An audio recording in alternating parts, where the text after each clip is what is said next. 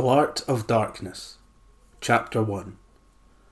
Written by Jim Rennie with the aid of AI Dungeon, an artificial intelligence device which generates story. See if you can tell where the real writer stops and the AI writer begins. Read by the author, the human author.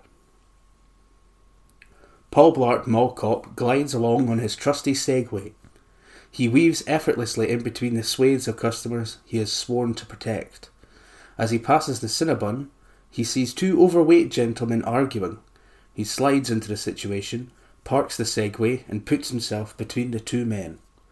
Now, now, there's no need for all this. He attempts to stu- soothe the situation. This absolute elephant is trying to cut in line, says one portly gentleman. I was here first. This goddamn bison better get out of the hell out of my way, says the other portly gentleman. Listen here. I am a police officer, sir. I am charged with enforcing the laws of the good city of Indianapolis, not of this shithole where these fat fuckers hide. Whoa, dude. No need to take such a wild tone, says one portly gentleman. Yeah, and your badge says mall security. So calm the hell down, Hawaii Five-O, oh, says the other portly gentleman. You don't like my island tan? I'll give you a name, mister, says Blart. No, no, I just thought you were some kind of government spy. No, no, just here p- to protect this mall. That's my rightful place. We seem to have reached a level of contentment here. So what do you fellas say that we put our hot brains, our hot heads on ice and just get us a little Cinnabon? Blart says, immediately calming the situation. Cinnabon, says the first man. Did he just say Cinnabon? That's right. Do you like Cinnabon? I sure as hell do. Don't didn't know there was one in this mall, says the first man. See, he doesn't even care about the Cinnabon. He's just trying to get us to be chill. He's a damn mall cop, one portly gentleman says, getting the tense completely wrong. Okay, this situation seems to be resolved. I'm out of here. Stay safe, gentlemen. Paul Blart heads off to patrol the rest of the mall. As he passes the opticians, he expects to see a plain white wall for about 15 feet before the Disney store. But his Segway screeches to a halt when he sees a red door. There has never been a door here before, Blart says out loud to himself for the sake of his brain dead audience. It is true, there has never been a door here before. Blart knew every single inch of this place inside and out. Why on earth was there a door here? He makes his way to the door and puts his hand on the doorknob. He turns it, and the door opens. This is not right. This is not the way this door is supposed to work, he says, confoundingly, as this is how doors work, and he has never seen this door before. Regardless, he opens it and sees a bare room of grey painted bricks. He walks in and the door slams behind him. What in the holy mother of Dickens? There is a second door in the room, which Blart walks towards before it blasts open, a man in military garb bursts in. Who the fuck are you? What are you doing in here? shouts the military man. The question is, who are you? What are you doing here? Blart yells back. You do not possess the right to ask such insubordinate questions, young man. You sound American, are you? The man is about to speak when Blart raises his fist. The man raises his hands and instead and sighs. Yes, I am, sir, replies Blart, ignoring the strange hand gestures the two men seemingly did out of mutual body spasm. And what is that uniform you're wearing? Speak quickly and clearly, son. This is my mall security uniform, see? My name is Paul Blart. I don't understand what's happening here. When did they put this room in? Mall security? How the hell did you end up in my interrogation room? This does not make any goddamn sense, son. You're clearly out of your mind, and I will bring you to the psych ward immediately. I don't understand. What is the meaning of this place? Places can't mean anything, boy. That's a nonsensical question. But given that you're probably a lunatic, I guess I should go easy on you. Guards! Two guards come in and drag Paul Blart out of the room and down a long corridor. They stop in front of a heavy metal door and lock it. But we need to get through that door there, says guard 1. Oh yeah, I forgot, says guard 2. There's a small laser grid in the door frame. If you get too close to the door, the lasers will, will detect you and fry your brains. Brains? Paul Blart says. You mean like a laser gun in your head? Exactly, says Guard 2. Well, I guess you're going to have to stand back from the door and pray that the laser gun misses you. What in all heck is going on? pleads Paul Blart. They get through the door with surprising ease and they drag Paul Blart to a small waiting area. Paul Blart notices a heavy rotary dial phone on the front desk. We need to get a medic van here and to take this young man to the psych ward, the military man says to the person behind the desk.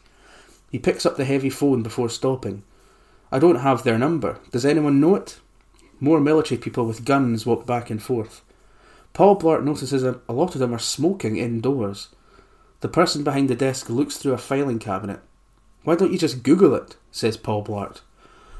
What in the hell is a Google? Damn, son, you're more out of your mind than you realise. They don't know what Google is?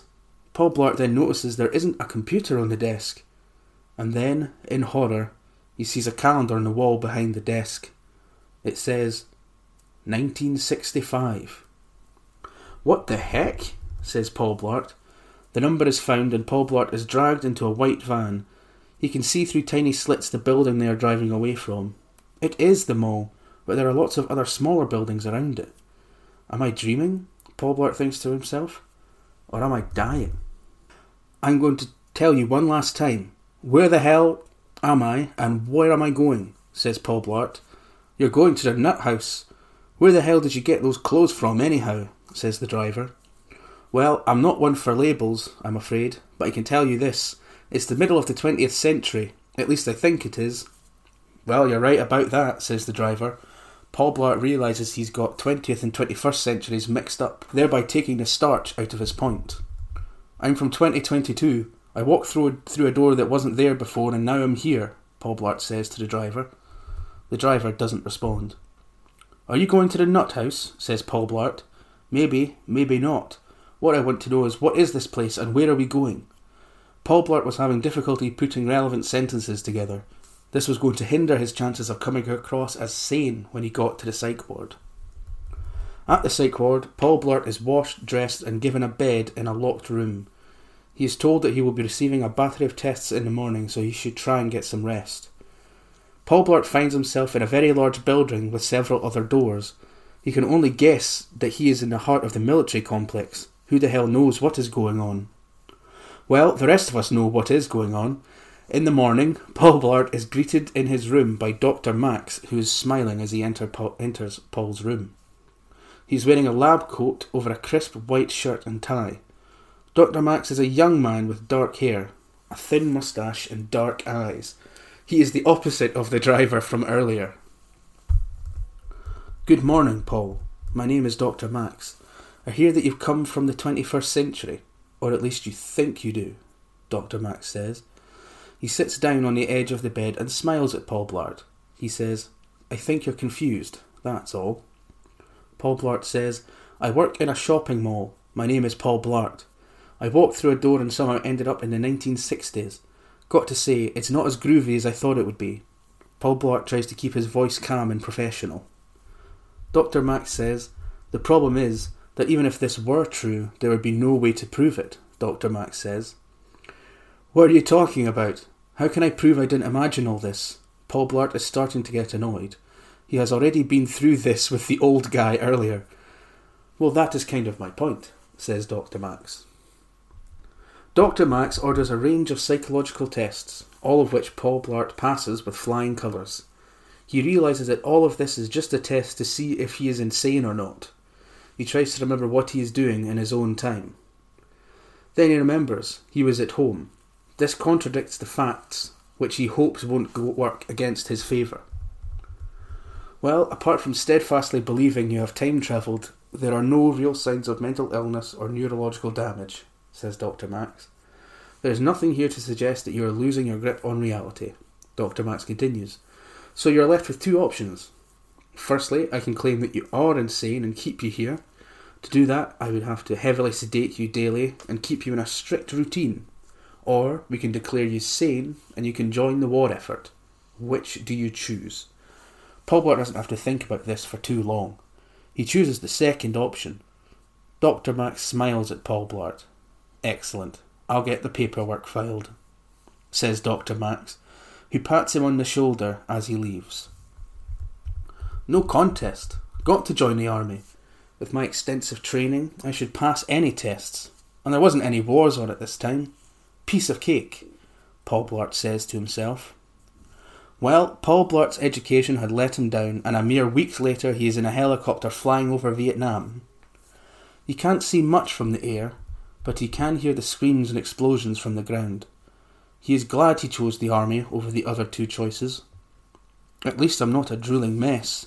That's something, Paul Blart says. The helicopter lands in a small clearing in the jungle. There are a few huts nearby, and there is the sound of screaming and explosions. We're in the thick of it, says Hunter, one of Paul's fellow soldiers. This is where we get to mingle with the natives, Hunter says. Paul Blart and his fellow soldiers are met by a group of Vietnamese locals. They scream, shout, and shake hands with the soldiers. From the brief- briefing we got, I thought we had to kill these people. Very glad I don't have to, says Paul Blart. I'm getting sick of war. The soldiers are then taken to a small village it is a beautiful area and the houses are made out of wood and bamboo. Hunter says, We're going to be working closely with this group of natives. Our job is to protect this village and use it as a tactical outpost. You got that, Blart? Hunter says. No problem, says Blart. Hunter and his fellow soldiers begin teaching the soldiers how to use small arms, how to conduct house to house searches, ambush, and patrol. Paul Blart is fitting in well, despite this being the longest time he can remember moving without the aid of a Segway. In a moment of respite from the military training and a constant lookout for enemy troops, Paul Blart and Hunter talk around the fire. So, Blart, tell me about yourself, says Hunter. What were you doing before the war? Working in a shopping centre, says Paul Blart. I was a security guard. And you won't believe this. Nobody believes this. But I actually live in 2022. I travelled through a red door. Hunter looks at Paul Blart in disbelief. He sa- shakes his head and says, Shit, man. Did we win the war? Hunter asks. Paul Blart is touched that Hunter believes him. No, says Paul Blart, but we do have some very cool hovercrafts. Hovercrafts? says Hunter. Are you sure it's not the 2060s? Paul Blart registers this as a potential joke and he laughs. A large explosion is heard from about a mile away from the village. Everyone rushes to their positions. Hunter runs over to a map. We'll be back in a few hours. I suggest you go find some shade. The sun can be very painful, Hunter says. Got it, agrees Paul Blart, and he hides under the shade until the soldiers come back. He waits for Hunter to return, but he isn't there when the other soldiers come back. He is worried that something happened to Hunter, but the soldiers seem unharmed. We had a bit of an incident. What's the damage? One of the soldiers asked. We lost two, Hunter and Summers, says one soldier. Paul Blart is heartbroken and he swears revenge against whoever killed Hunter. He keeps this to himself, though, or even to himself, but he, but he be- continues to be more angry than before. Hunter's body is carried in on a stretcher. There is a piece of cloth in Hunter's dead hand. It is part of a Vietnamese army uniform and it has the name Doan stitched into it. I, Paul Blart, do solemnly swear that I will kill this man called Doan. And Blart runs off into the trees at a frightening pace. He hides until nightfall. When he comes out, he sees that Hunter's body has been taken away. He waits until nightfall again and he sneaks into the area where Hunter was killed. Paul Blart, using his keen investigative mob protection skills, tracks down Doan's platoon. Doan's platoon are stationed in a village ten miles away. Paul Blart crawls through mud, streams, and leaves to get there. Paul Blart stands before the village as the blood red sun soaks the sky. Paul Blart enters the village. He sees the village, the huts, the people, and the soldiers.